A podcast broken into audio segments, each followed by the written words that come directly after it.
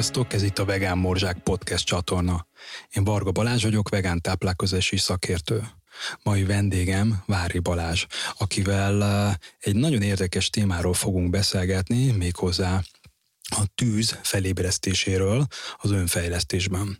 Azért örülök, hogy erről fogunk beszélgetni, mert az utóbbi hónapokban azt látom, amikor önfejlesztésről beszélgetünk, és feljön, mint téma, hogy elérni valami célt, vagy a valami felé eljutni nem elég csak szimplán a tudás birtokában lenni, hanem nagyon sok egyéb tényező is számít, mint például a motiváció, környezeti tényezők, akarjuk-e, hogy tényleg oda eljussunk, és még sok egyéb más is.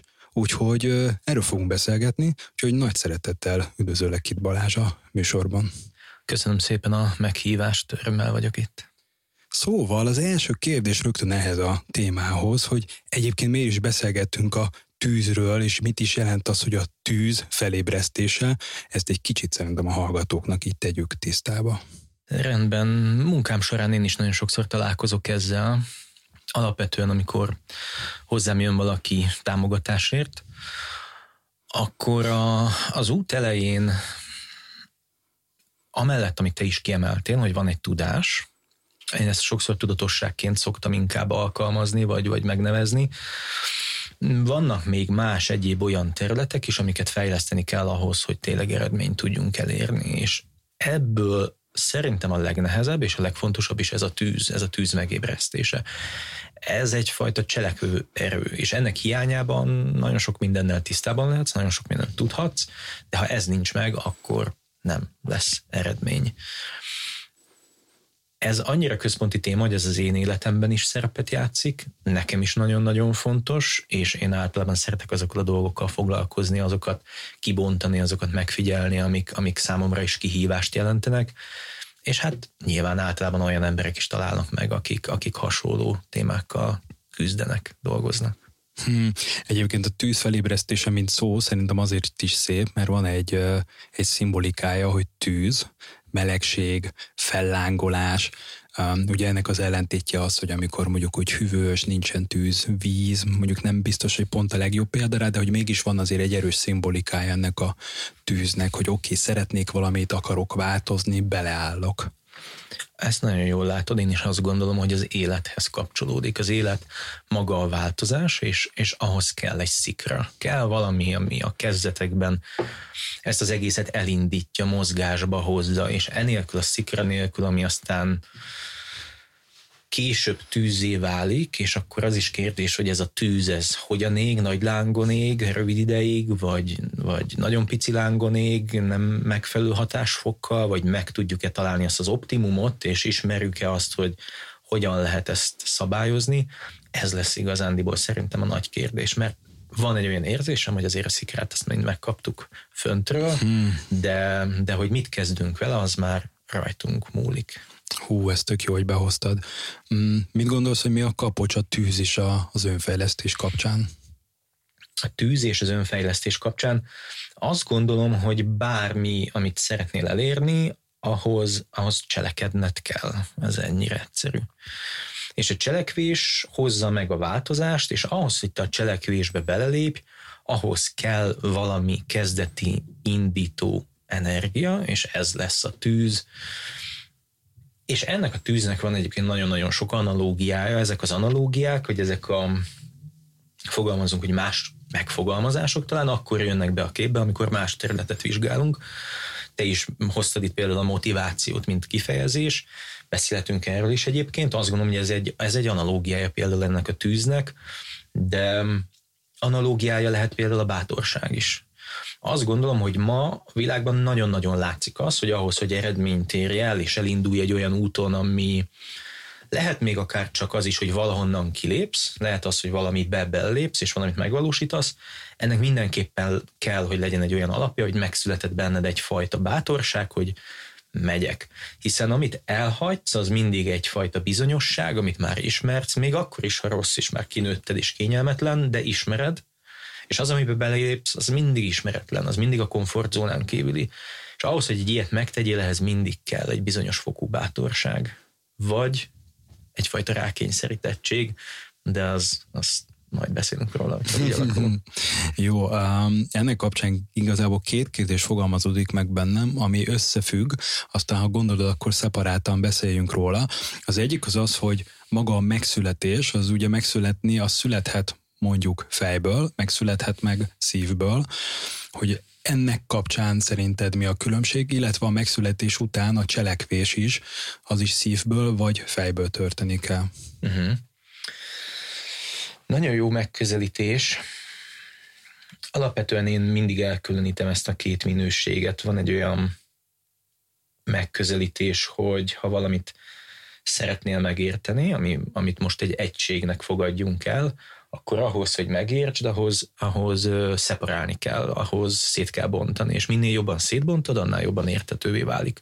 Ha úgysem érted, akkor azt is bontsd még jobban, és ha meg már megérted az egyes részeket, akkor azokat újra összepakolva már a teljes egészet is fogod érteni. És itt is erről beszélünk, ez két alapminőség, amit most nézünk, ez a fej és a szív, ebben az analógiában, de más analógiában egyébként ezt hívják férfinek vagy nőnek, hívhatják fentnek, lentnek, jónak, rossznak, innek, innek, yangnak, úgyhogy sokféle megközelítése van. Itt a fej az egy inkább ilyen férfi aspektusú megközelítést ad a témához, ami a racionalitást hozza be, ez egy nagyon-nagyon fontos dolog, sok mindenben kell ahhoz, hogy te elindulj, de a fejnek alapvetően a fő feladata az a védelmezésed. Azt a célt szolgálja, hogy, hogy életben tartson, hogy kifele figyelj, hogy nézd azokat a különbségeket, amik, amik kvázi veszélyt hozhatnak, az anomáliákat vedd észre. Folyamatosan ezért, ezért dolgozik. És éppen ezért, hogyha ezt egy picit túlzásba viszi, akkor visszatarthat téged a fejlődéstől, mert nem enged új dolgokat kipróbálni, nem enged új dolgokba belelépni.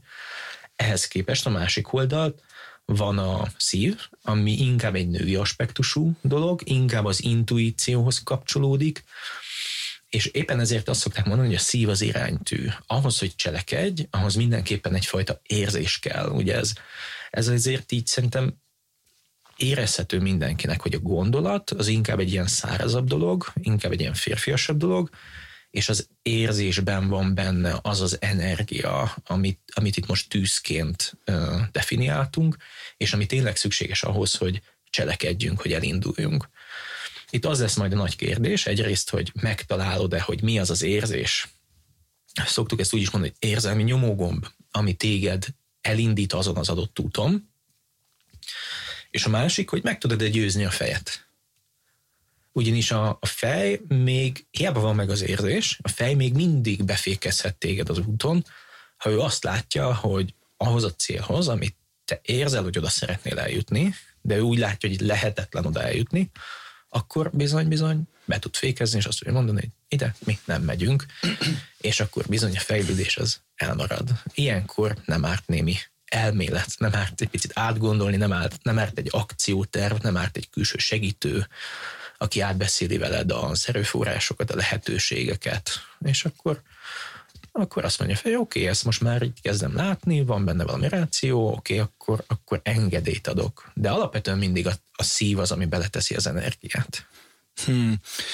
Ez azért jó, hogy próbálunk egy kicsit ilyen megközelítést hozni, mert így a hallgatóknak azért azt érdemes elmondani, hogy amikor önfejlesztésről, egész, egészségfejlesztésről beszélünk, akkor egy csomó minden kapcsolódik ehhez. Tehát kapcsolatot az, hogy oké, okay, én most egyébként szeretnék lefogyni, és most a fejszív kapcsán van valami blokk, vagy döntésmechanizmusban van egy elakadás.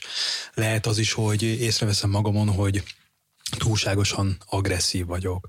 Észreveszem azt, hogy gyakrabban vagyok depressziós, vagy észreveszem azt, hogy a kellőnél többször van esetleg bűntudatom, és még sorolhatnám. Tehát lehet egyfajta tényleg egyéni önfejlesztés is, csak egy akár egy mentális, vagy csak tényleg egy habitusnak, egy motivációnak a, a fejlesztése, vagy lehet akár az, ami konkrétan az egészségfejlesztés kapcsán egy ilyen testi betegség, egészség oldalát vizsgálva. Mm és hogyha csak ezeket megnézzük, mert azért mondjuk egy kicsit ez ugye egy a földhöz ragadtabb, és beszélünk itt a fejről, szívről, akkor ennek aspektusából mit gondolsz, hogy miből születik meg a motiváció? A motiváció alapvetően két oldalról közelíthető meg klasszikusan. Ez egyiket én úgy szoktam hívni negatív motiváció, ez az, ami mindenkibe bele van kódolva, ez egyébként zseniális. Negatívnak hívom, de nem biztos, hogy ezt abban a formában kell negatívként értelmezni, rossz. Nem rossz, csak, csak egyfajta olyan módon éri el az eredményt, ami nem feltétlenül kellemes, viszont szükséges. Hiszen van egy olyan alapvetésünk, hogy nincs stagnálás. Ezt, ezt ugye azért így elég sok helyen már láttuk, találkoztunk vele, vagy növekedés van, vagy hanyatlás. Így a változás maga az az életnek a, a része, nem tudsz egy helyben maradni, még egy kő sem stagnál. És hogyha te növekedni szeretnél, vagy az élet azt szeretné, hogy növekedj, akkor, akkor létre kell hozni ehhez egyfajta motivációt, főleg akkor, hogyha még nincs meg a megfelelő tudatossági szintet, hogy felismert ezeket a dolgokat, és te úgymond önerőből lépd meg, önerőből irányítsd ezt a folyamatot. Így a, az első, amivel mindenki dolgozik, az a negatív motiváció. Erre Stanislav Grof még annó kidolgozott egy nagyon szép modellt, amit nagyon, nagyon egyszerűen lehet bemutatni. Ez négy lépésből áll, ugye ez egy analógia, ami aztán folyamatosan folytatódik, jelen van az életedbe, de ezen mindenki elvileg végigment. Az első lépcsőfok az az, amikor anyukádnak a pocakjában vagy, minden rendben, kapod az ételt, a szeretetet, és, és Kánaán, tök jó, hát itt még nincs gond. Aztán jön a második pont, ami már egy nagyon érdekes dolog, elkezd nyomni a tér. Ugye ez egy nagyon, nagyon azért, azért érdekes dolog, mert a tér, amikor a tér nyom, te azt érzed, hogy a tér ment össze. Milyen szép kifejezés amúgy. Igen. Hogy már nem olyan a párkapcsolatom, pedig jó volt. Nem olyan a munkahelyem, pedig valamikor még jó volt. De az a fura az egészben, hogy te azt látod, hogy a környezet változott meg, de sosem a környezet változik meg igazándiból, hanem te. Te nőtted ki. Te neked van már más ingerekre szükséged, de ugye mi magunkon nem látjuk azt, hogy növünk. Na, lényeg a lényeg, hogy ebben az állapotban kialakul egy belső feszültség, valami nincs rendben, de még nem tudod, hogy mi nem azonosítottad be, éppen ezért nem is nagyon cselekszel. A harmadik állapot az, amikor olyan szinten nyomat ér, hogy, hogy tudod azt, hogyha nem változtatsz valamin, meghalsz. És igen, ez az egyik félelem, ami itt dolgozik, ugyanis két félelem él bennünk, az egyik a halálfélelem, amit nem kell bemutatni, a másik, amit talán nem annyira ismert, ez az életfélelem. Az élettől való félelem azt jelenti, hogy félek élni, félek új dolgot kipróbálni, félek elhagyni a biztosat. Valahogy Erről beszéltünk körülbelül eddig. E, ezért mondtuk azt, hogy ez kell majd egy bátorság. És a, ez a harmadik lépcsőfok az, amikor az, a halálfélelem legyőzi az életfélelmet. Tudod azt, ha itt maradsz, meghalsz, ezért bármennyire is félelmetes változtatni és lépni, muszáj vagy, mert még mindig nagyon besélli lett túl ezt az egész dolgot. Ugye a második állapotban ott az életfélelem volt erősebb. Itt most már a halálfélelem lesz erősebb, ezért inkább lépsz egyet. Ezt hívjuk egyébként úgy is, hogy hívják úgy, hogy ez a véres harc, ez ugye a megszületés pillanata. És a negyedik állapot, amikor már kint vagy. Újra egy olyan környezetbe, ahol elvileg minden jó, ott vagy anyukádnak a melkasán, kapod az ételt, a szeretetet, és nyugi van. És aztán ez kezdődik előre. Hmm. Szép volt ez a folyamat, amit leírtál. És mit gondolsz, hogy a negatív állapotból milyen folyamattal érkezhetünk meg a pozitívba? Nagyon, nagyon jó kérdés. Nem egyszerű. Ugye még annyi kiegészítés, hogy, hogy ez a negatív minta, ez általában folyamatosan ismétlődik, ez megfigyelhető. Szerintem a hallgatók is tudnának ilyet a saját életükből hozni, hogy mikor váltottak párkapcsolatot, mikor váltottak munkahelyet, akkor, amikor egy teljesen ellehetetlenült helyzetben voltak, amikor kvázi muszáj volt.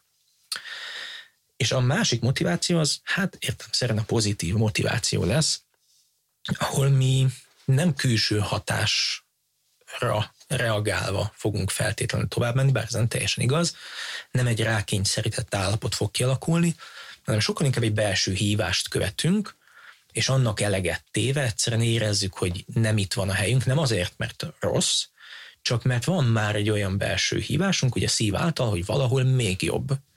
és kockázatot vállalva hajlandóak vagyunk lépni, ugye ehhez kell majd egy óriási bátorság. Ahhoz viszont, hogy ezt teljesen megértsük, ahhoz érdemes még azt is átbeszélni, hogy a motivációnak milyen összetevői vannak, és itt három összetevőről beszélünk. Az egyik, az gyakorlatilag az energia. Az energia kell ahhoz, hogy bármit is megcsinálj. Energia nélkül, olyan, mint az üzemanyag a kocsiba, nem fog elindulni. A másik az egyfajta tudás, tudatosság, ami az irányt fogja meghatározni, hogy merre. Oké, okay, hogy változtassak, de merre lépjek. Olyan, mint a kormány a kocsiba. És a harmadik, az pedig lehet egyfajta bátorság, ami, ami olyan, mint az akkumulátor, ami az elinduláshoz kell. Mi valahol most ezt pécéztük ki. A motivációnak is ezt a, ezt a mi volt, tehát ezt a bátorság mi volt, tehát ami, ami maga a kezdő, kezdő lökés. És megfigyelt, hogyha valaki változtatni akar, akkor általában annak függvényében, hogy hány éves, hogy milyen korszakában van, van úgy, hogy hogy van energiája, de nem tudja, hogy hova kellene menni, mert még fiatal, nincs élettapasztalata. Van, hogy idősebb, tudja már, hogy mit kéne csinálni, megvan a bölcsessége, de elfogyott az energiája. És akkor vannak azok általában középszinten, akiknek van energiája, már úgy kb. tudják is, hogy merre kellene menni, de nincs bátorságuk, hogy elinduljanak. Az az érdekes, hogy mind a hármat egy helyen lehet fejleszteni az életben, és ez a határkijelölés. Ez egy nagyon fontos.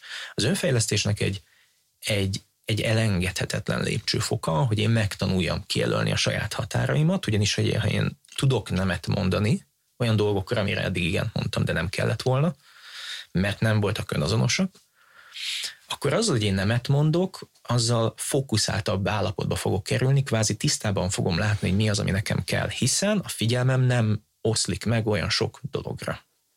Azáltal, hogy nemet mondok, az energiám sem fog elmenni olyan dolgokra, ahol egyébként nekem nincs dolgom, ami nem termel mondjuk vissza nekem energiát. És ahhoz, hogy én valakinek nemet mondjak, ahhoz bizony bátorság kell. De még mindig sokkal kisebb, mint például elindulni egy úton, megvalósítani egy vállalkozást, mondjuk elindulni a, a, a változás útján, életminőséget váltani.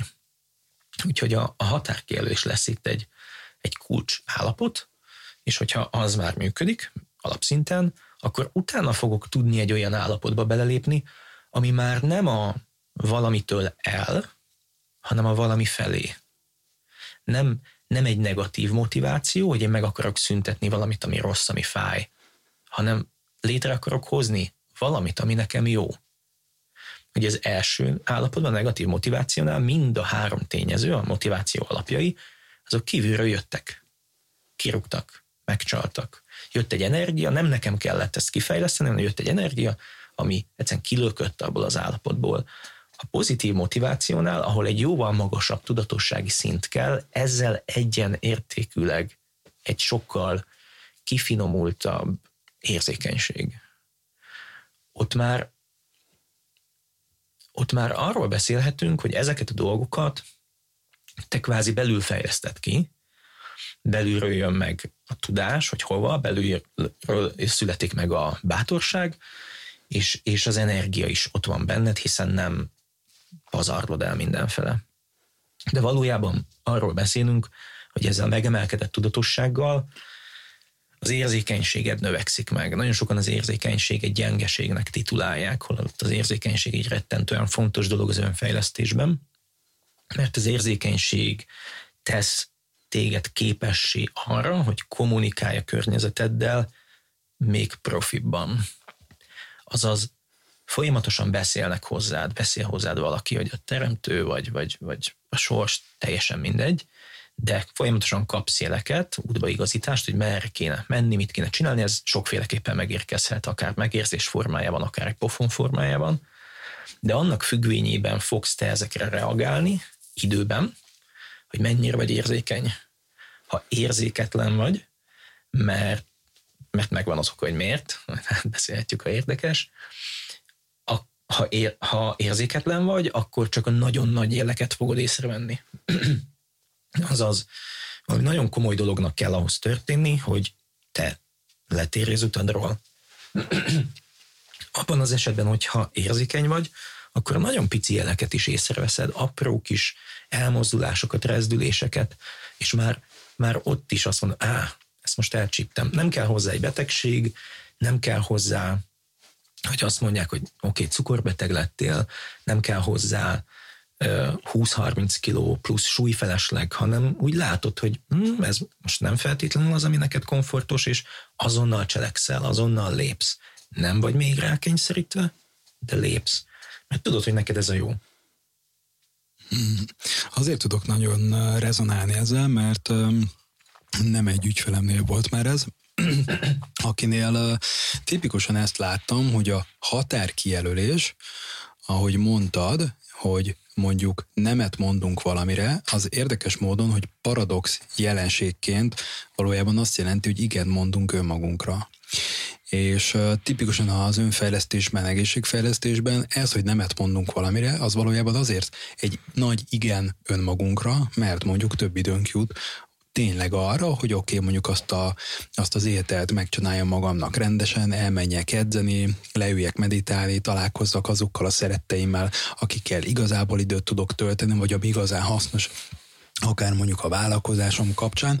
Tehát ez nagyon érdekes módon um, sokan, sokan nem értik meg, hogy um, igent mondani önmagunkra az nem egy narcisztikus, egoista megközelítés, hanem valójában egyfajta önszeretet. Tökéletes. Így van. Nem véletlen vagy te is, Balázs, mintha én mondtam volna. Így van, teljesen egyetértek. Én is pontosan ide akartam kihozni ezt a dolgot az önszeretet témájához. Nekem van egy olyan megközelítésem, vagy elméletem, hogy a boldogság így általánosan egyetlen egy módon érhető el igazándiból az önazonosságon keresztül ha te folyamatosan meg akarsz felelni, és olyan dolgokat csinálsz, amik számodra nem önazonosak, akkor az egy rossz irány lesz. Hozzáteszem, itt is van egy másik oldal, amiben most nem mennék bele, hogy azért ez ennél egy picit bonyolultabb, de mi jelen pillanatban egy olyan társadalomban élünk, ahol ez a megfelelési kényszer nagyon erőteljes, ezért a boldogabb élet általában ott keresendő, ahol én önazonosabban tudok működni, és az önazonosságom az általában az önszeretettel kapcsolatos, hogy én magamat választom.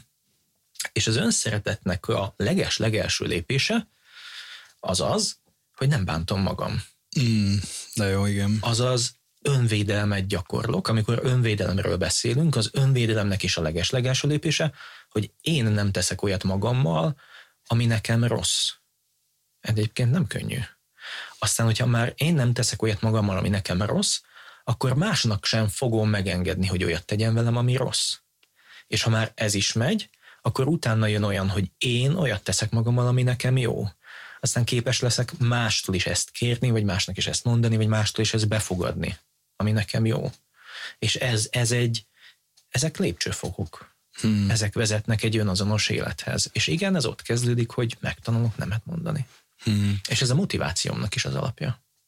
Ha már elkezdted kicsit ilyen hagymahéként lebontani, vagy inkább úgy mondom hagymahéként felépíteni ezt a folyamatot, akkor mit gondolsz, hogy hogyan hat ránk és környezetünkre, tehát tényleg egy külső környezetre, az, hogyha ez a motiváció, ez abszolút nincsen meg, illetve ha bekapcsoljuk ezt a tüzet végre?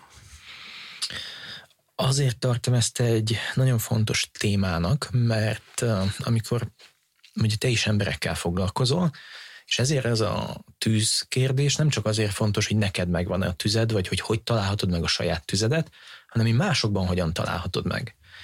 És amikor leülsz valakivel beszélgetni, akkor nagyon fontos, hogy megértsd az ő motivációját, megtaláld az ő tüzét, ugyanis ez a tűz kell ahhoz, hogy cselekedjen. Egyébként beszélgethettek rengeteget, és lehet egy beszélgetésnek az a vége, hogy ú, Balázs, nagyon, nagyon jókat mondtál, és aztán hazamegy, és mindent csinál ugyanúgy.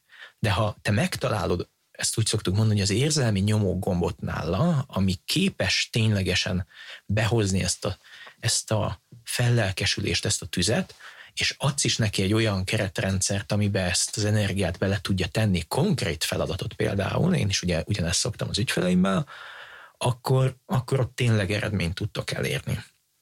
És ez a, ez a motiváció, ez a tűz, ez nem mindig kapcsolható elsődlegesen a személyhez. Ennek érdekes okai vannak, de ilyenkor, amikor nem találod meg valakiben a tüzet, például átbeszéled vele azt, hogy figyelj, te most így és így táplálkozol, azt látod, hogy nem jó. Látod, hogy nagyon egészségtelen. Mit gondolsz, hol leszel öt év múlva, tíz év múlva, milyen hatással van ez rád? És az illető ténylegesen, logikusan látja, hogy ezzel ő cukorbeteg lesz, ezzel ő tényleg tropára teszi magát. Nincs értelme ennek az útnak. Ennek ellenére nem látod, hogy megjelent volna benne az érzés. Igen, és mégis csinálja tovább Így a van. napi tevékenységét, amit előtte. Igen. Ilyenkor igazándiból egyetlen egy lehetőséged van, nyilván nem, valójában több is lenne, de ami, amit nagyon rövid időn belül lehet megtenni, az az, hogy megnézed, hogy ki az, aki fontos számára. És az általában a környezetben biztos, hogy van valaki olyan, aki számára fontos. Ha ő önmagának nem fontos, akkor meg kell találni azt, aki neki fontos, és ki kell vetíteni azt a hatást a környezetére. Az, hogy te nem változtatsz ezen az étrenden például, és tudod, hogy öt év múlva nagyon beteg leszel, vagy meghalsz, és ez téged nem érdekel, oké, okay, de elgondolkoztál-e azon, hogy mi lesz a pároddal, hogy mi lesz, hogyha kiesik ez a kereső a családból, hogy mi lesz a gyerekeiddel, hogy hogy fognak fölnőni. És sokszor ez az a pont, amikor az illető megérti, amikor megérkezik hozzá az az impulzus, ami a segítségére lesz, és végig fogja vezetni azon az úton, amit minden nap meg kell tenni azokat az apró döntéseket. Sokszor van, hogy tudjuk, hogy mit kell csinálni, csak ez a, ez a szikra, ez a tűz hiányzik. Valójában annak a témának, amiről beszélünk, három aspektusa van. Szeretem az ilyen hármas felosztásokat. A, az egyik az a tudatosság. Kell ahhoz egy tudatosság, hogy felismerjük azt a helyzetet, amiben vagyunk. Ez nélkül ez lehetetlen. Szenvedhetsz te úgy, hogy nem tudatosult benned, hogy szenvedsz, attól még szenvedsz, de ahhoz, hogy változtass, ahhoz először tudnod kell, hogy min, hogy miben vagy, fel kell ismerned, ehhez kell a tudatosság. Aztán kell egyfajta eszköztár. Ezek az eszközök lesznek azok, amivel változtatsz egy módszertan, egy, egy, struktúra, bármi olyan dolog, ami, ami ahhoz segít téged hozzá, hogy ha minden más megvan, akkor ezeket az eszközöket, módszertanokat, gyakorlatokat alkalmazva fogod tudni elérni az eredményed. És ezek azok körülbelül, amik viszonylag szerintem könnyen fejleszthetők. Hiszen, hogyha én tartok neked egy tükröt, és te erre nyitott vagy, meg tudjuk nézni, hogy milyen helyzetben vagy, hogy hogy ez hova vezet 5-10-20 év távlatában. Tudok neked technikákat, módszertanokat tanítani, hogy hogy ragd rendbe a párkapcsolatodat, hogy legyél egészségesebb. Nagyon-nagyon sok témában megvannak már a kész megoldó kulcsok. De a harmadik, és egyben a legnehezebb, ez a tűz átadása, ami, ami a hajlandóság, talán így lehetne ezt a legegyszerűbben megfogalmazni, hogy tudom, hogy mit, tudom, hogy hogy, de akkor is a cselekvés be bele kell tenni valami pluszt, ezt az energiát, és ez a hajlandóság. És ez hiányzik a legtöbbször. A legtöbb ember tudja azért, hogy mit kéne csinálni, vagy mit nem kéne csinálni. Megvannak az eszközök, csak hiányzik belőle ez a, ez a valami plusz. Ez a tűz az, amit, amit szerintem elengedhetetlen, hogy megtaláljunk magunkba, hogy eredményt érünk el, és ez az, ami elengedhetetlen hogy megtaláljunk az ügyfeleinkben, hogyha embereket segítünk valamilyen állapothoz. Hmm. Mi a tapasztalatod egyébként, hogy ez a tűz hiánya, ez, ez jellemzően inkább, hogyha mondjuk nem specifikus területet nézünk, akkor inkább a férfiakra vagy a nőkre jellemző, vagy annyira ezt nem lehet így szétszedni? Én azt gondolnám így hirtelen válaszolva erre a kérdésre, hogy talán inkább egy picit a férfiak nál lehet ez első körben gond, mert ez a tűz nekem inkább az érzelemhez kapcsolódik, ami meg inkább női aspektusú, de hiába van benned érzelem, energia, ha nem tudod, hogy mit és hogy hogyan. Ugye ez a síva sakti felépítés a, a jogás múltamból hozom ezeket a dolgokat. Ugye a, a síva, ez a pusztító energia, ez a férfi minőség alapvetően, ami maga a tudat, a tudatosság, az irány. És ott van Sakti, ugye az ő párja, a női energia, ami, ami meg maga az élet, az energia maga. És Shiva Sakti nélkül, ugye a tudat, az energia nélkül, olyan, mint egy elképesztően jó ötlet, ami sosem valósul meg. Szerintem rengeteg ilyen ember van. És Sakti, Shiva nélkül meg olyan, mint egy, egy tomboló vihar, aminek nincsen iránya, az ős káosz, a, a folyton mozgó, zizgő, de, de nincs irányba állítva. És a kettő együtt lesz az, ami, ami nekünk szükséges, hogy megvan az irány, és meg is van hozzá kvázi a töltelék, az energia, amit a szív ad. És igen, én ugye vállalkozás fejlesztéssel is foglalkozok, és ott is általában az én ügyfeleim azok a típusú emberek, akiknek már megvan mondjuk ez a tűz, tudják, hogy mit csináljanak, de nincs meg az a keretrendszer, amibe belerakva, kvázi irányt mutatva tudnának elérni egy olyan fókuszáltságot, egy olyan sikert, ami számukra kifizetődő. Persze megvan a másik oldal is, hogy úgy, úgy kb.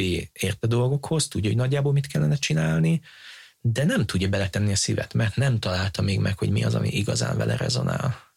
Hmm.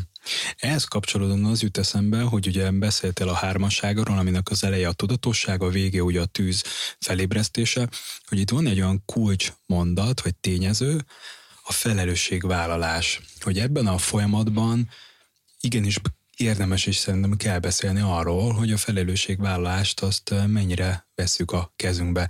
Mindig szoktam ezt mondani, talán egy filmből vagy könyvből uh, jött ez, és mindig ez annyira tetszik, hogy baszki, elmúltunk 18 évesek, van szemigazolványunk, igen, fogjuk meg és vállaljuk a felelősséget. Lehet egyébként talán Brian Tracy-től hallottam ezt egyszer, és ez annyira szépen ideilleszkedik, hogy, hogy annak ellenére, hogy az emberek tudják, hogy mit kellene csinálni, de mire oda eljutnak, hogy oké, okay, tényleg felébresztjük azt a tüzet, és, és hogy egyszerűen mégsem teszik meg, hogy valójában a felelősségvállalás is elég erősen hiányzik ebben a folyamatban. Ez így van. Röviden. Hosszabban azt gondolom, hogy ez az alapja mindennek. Én például nagyon megválogatom azokat a személyeket, akikkel együtt dolgozok, mert azt gondolom, hogy a sikernek a legfontosabb alappillére az a megfelelő ügyfél kiválasztása. Ennek sok tényezője van, nem, nem csak egy, de az egyik ilyen fő tényező az az, hogy az illető készen áll kvázi változni.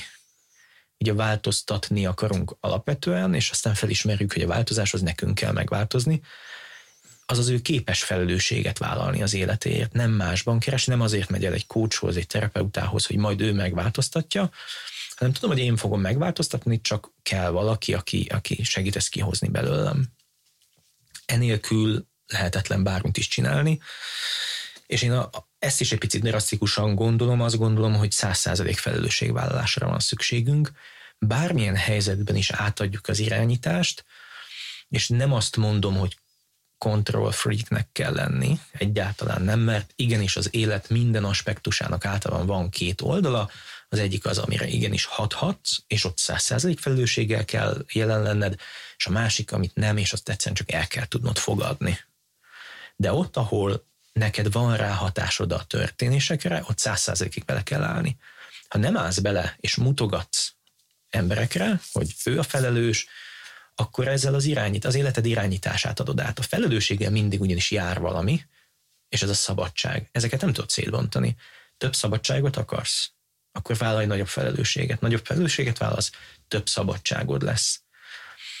És ez az állapot azért nagyon fontos, mert aki, ez olyan, mint az első helyen lévő, meg a második helyen lévő. Aki az első helyen van, ő irányít, aki mögötte van, őt irányítják. És nem mindegy, hogy te a saját életedben egy irányító vagy, vagy egy irányított vagy. Van is egy, egy, egy ilyen posztom, pont nem olyan rég született, ami erről szól, hogy mindenki arra született, hogy álmokat valósítson meg. Csak van, aki a sajátját, van, aki másét valósítja meg. És ez a kérdés, hogy te, ha már elfogadod azt, hogy így is úgy is álmokat valósítasz meg, így is úgy is mondhatom azt is, hogy dolgozol, vagy cselekszel, vagy élsz, vagy létezel, akkor, akkor kiét fogod megvalósítani. De egy másik aspektusból nézve, ha, ha azt nézzük, hogy fejlődés szükséges, ezt ugye már kimondtuk, a fejlődés nagyon sokszor a hibákon keresztül történik.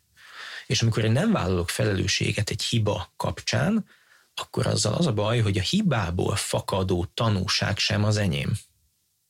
Ezáltal nem tudok a hibából tanulni.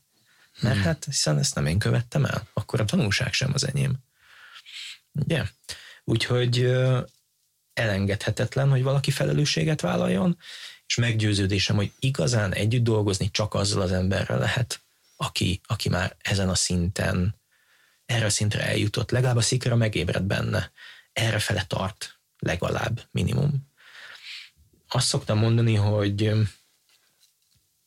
három embertípus van, nem akarok ezzel senkit megsérteni, félreértés ne essék. Az, az első típus az az, aki az a, az a hajléktalan, akinek ha most nem segítesz azonnal, megfagy, meghal, éhen hal. Nagyon fontos, hogy főleg azoknak, akik segítői szakmában dolgoznak, felismerjék ezt az állapotot, és azonnal menj oda, és cselekedj, és tedd meg azt, amit meg kell tenned. A második típus az, aki, akinek, hogyha bármilyen segítséget adsz, ő ezt nem tudja valóban felhasználni, csak elégeti ezt az energiát. Adsz neki egy kis pénzt, akkor elmegy a Tesco-ba, vesz egy kis ezt, azt, tamaszt, egy kis bort, egy kis cigit, aztán újra ki áll koldulni. Nála az a probléma, hogy ő nem érkezett el a falig, nem érkezett el egy olyan pontig, ahol megé, meg, megébredjen benne az a, az a felelősségvállalás, hogy ő elkezd akarni változni. Nem jött még meg ez a tűz. Ugye negatív motivációra beszéltünk, nem érte el azt a pillanatot, ahol annyira fáj neki, hogy változtasson. Az a gond, hogyha neki könnyíted az életét, akkor késlelteted ennek a pontnak a megérkezését. Szóval valójában nála neki nem kellene segíteni. És akkor eljutna egy pontra, és utána lehetne. És a harmadik állapot az, ahol ahol ha segítséget adsz, mondjuk adsz egy kis pénzt, akkor ő azzal elmegy a Tesco-ba, vesz magának egy cipőpucoló készletet, vagy kell a nyugati el, és akkor elkezdi pucolni a cipőket, pénzt keres, elkezdi rendbe tenni az életét. Ugye azt, szoktok, azt szoktam mondani, hogy az elsőnek segíts, a másodiknak ne segíts, és a harmadikkal dolgoz együtt. Mm-hmm. Mert vele lehet. És én is alapvetően mindig ezeket a típusú embereket keresem az életembe, Nyilván az elsőre odafigyelek, hogyha kell, akkor, akkor ott tudjak lenni, de, de a harmadik típusú az, aki, akivel tényleg előre lehet jutni, és azt fogod érezni, hogy belefektetett energiának van értelme, mert nem csak elégeti ezt, hanem felhasználja, meg sokszorozza. Sajnos az a tapasztalatom, hogy a második típusból van a legtöbb. Uh-huh. És a második típus, ha például a családodban van, azt nagyon nehéz végignézni. Nagyon nehéz azt végignézni, hogy hogy valaki csúszik lefel a lejtőn, de megállt egy olyan szakaszban, ez a kényelmesnek nem mondható, de, de nem eléggé fáj ahhoz, hogy változtassak rajta. És bármennyire is szeretnél neki segíteni, csak egy picit könnyíted a helyzetét, de valójában elodázod ezt az ébredési pillanatot. Hmm. Egyébként annak kapcsán most, hogy ezt így mondtad, nekem a, a tűz felébresztése kapcsán valahogy így hirtelen így bejött így nekem a térbe a félelem szó.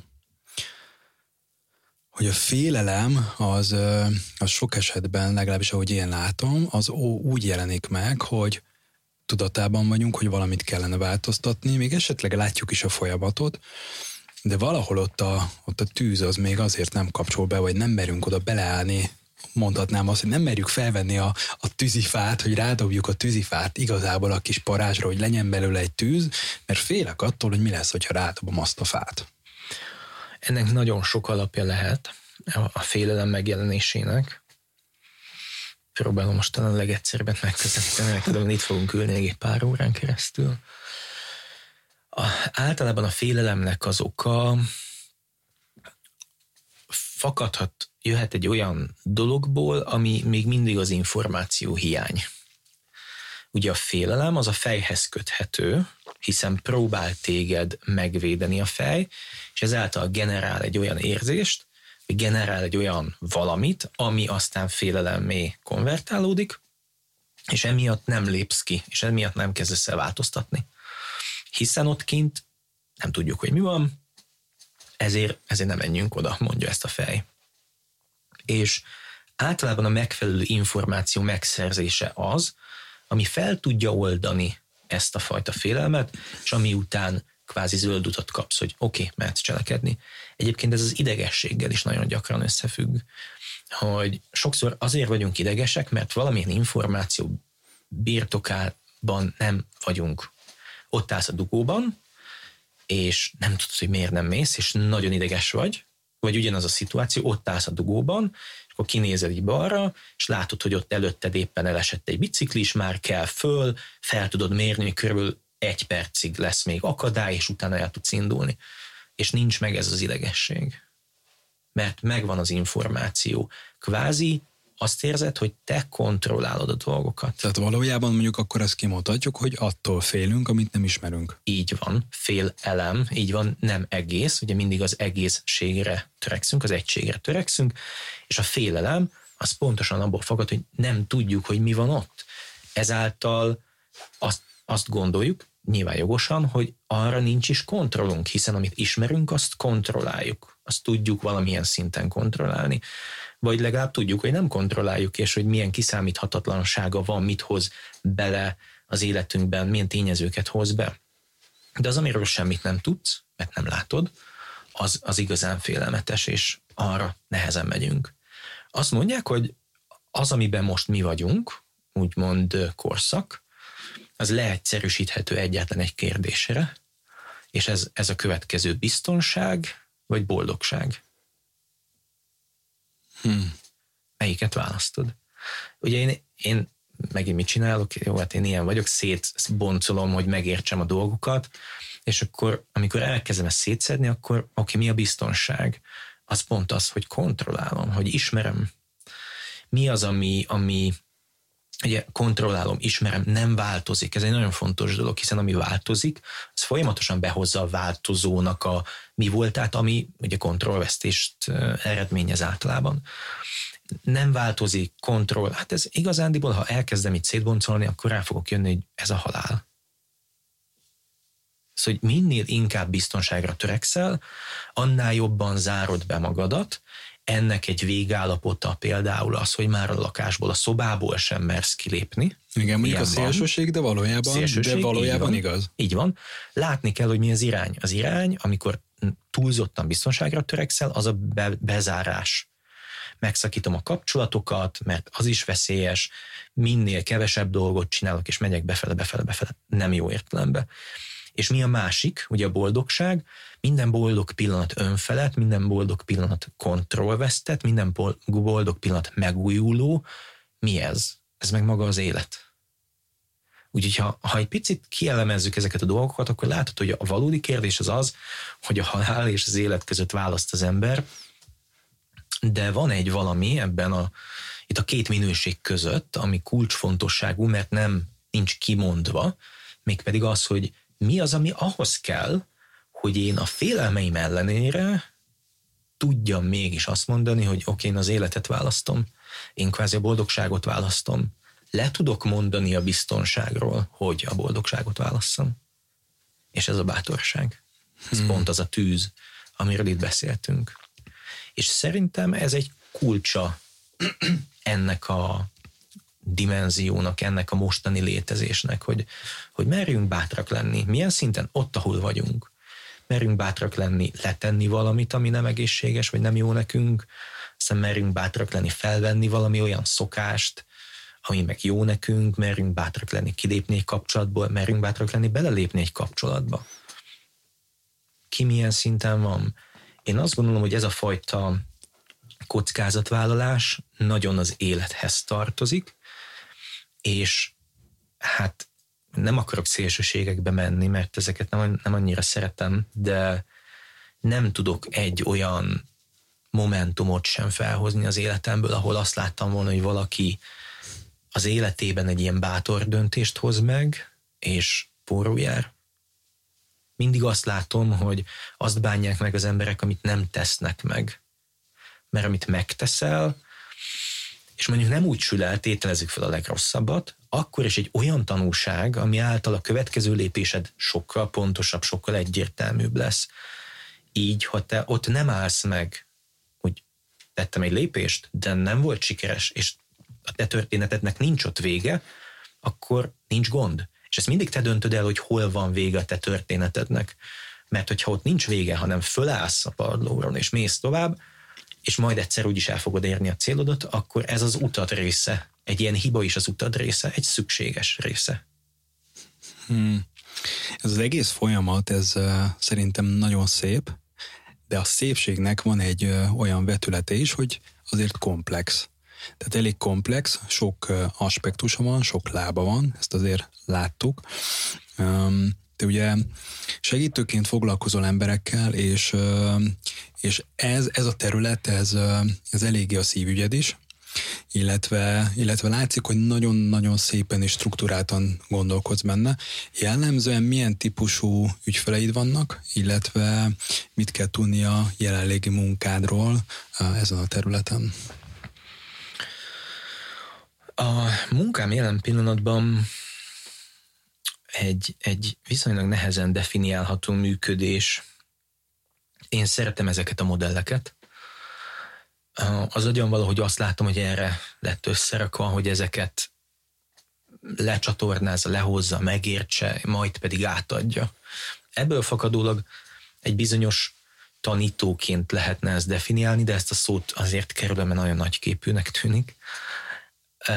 Egyébként coach és business mentorként definiálom magamat, de tehát, hogy a coach az inkább csak kérdez javarészt, én pedig megmondom őszintén, szeretek ilyen dolgokat átadni, mert azt látom, hogy ez olyan, mint egy használati utasítás az élethez. Itt vagyunk, kaptunk testet, meg egy csomó minden, de nem, senki nem mondta meg, hogy hogy kell használni, és eltelt nagyon-nagyon sok év, és olyan, mintha ezzel senki nem foglalkozna. Megyünk, élünk, egy csomó mindenről, egy csomó mindent tudunk, de hogy mi hogy működünk, valahogy, valahogy mint hogyha ez így kimaradt volna. És ez, ez bennem okozott egyfajta zavart, és én, én vágyom arra, hogy megértsem ezeket a működéseket, és amikor megértem ezeket, akkor nagyon-nagyon szívesen adom át, mert azt látom, hogy ha ezt valakinek elmagyarázom, megérti, akkor ez neki egy kapaszkodó, egy modellrendszer, amiben ő el tudja önmagát helyezni, látja, hogy honnan jön, látja, hogy hová tart, látja, hogy milyen eszközök vannak, látja, hogy milyen erőhatások vannak, és pillanatok alatt össze tudjuk tenni azt, hogy oké, okay, nekem most mit kell tennem ahhoz, hogy akkor én a következő szintre tudjak lépni. Tehát innen már csak gyakorlatilag ennyi a lépés, hogy akkor ezt nézzük meg a te nyelvezeteden, vagy a te életedbe, és akkor kilépsz az ajtón, pontosan tudod, hogy az elkövetkezendő egy-két hétben mit kell tenned ahhoz, hogy tovább tudj haladni. És akkor ez így megy x alkalommal, és elérünk egy állapotot. Általában nyilván olyan emberek találnak meg, akik ezzel a fajta szemléletmóddal rezonálnak, olyan emberek, akik, akik igen vállalnak felelősséget, akik hajlandóak maguk tenni a, a változásért. Ez egy nagyon fontos része. Mm, nagyon sokszor olyan emberek találnak meg, akik azért kapcsolódnak valamilyen fokon a spiritualitáshoz. Én ugye tíz évig oktattam jogát, de már azelőtt is igazán a kisgyerekkorom óta foglalkozok ezekkel a dolgokkal, és soha nem szerettem a túl misztifikált dolgokat. Én mindig azt szerettem, ami oké, okay, oké, okay, hogy csakra, meg energia, meg ilyenek, de mi az? Én nem látom, én nem érzem. Akkor ne beszéljünk róla. Beszéljünk olyanról, amit itt látok és érzek, és amit, amit, amiről tényleg van egy közös valóságunk, meg tudom neked mutatni, meg tudod fogni, és ez nem azt jelenti, hogy tagadom ezeket a dolgokat, csak hogy szeretem összekötni a spirituális világot a materiálissal, mert meggyőződésem, hogy ez a kettő egy és ugyanaz. Nincs különbség a kettő között. Ez is csak az elmének egy, egy működése, mint amit pont bemutattam az előbb, hogy szétválasztja, ketté választ a dolgokat, hogy meg, megértse. Mert a szeparálja, a szeparálhatót, azáltal érthetőbbé válik.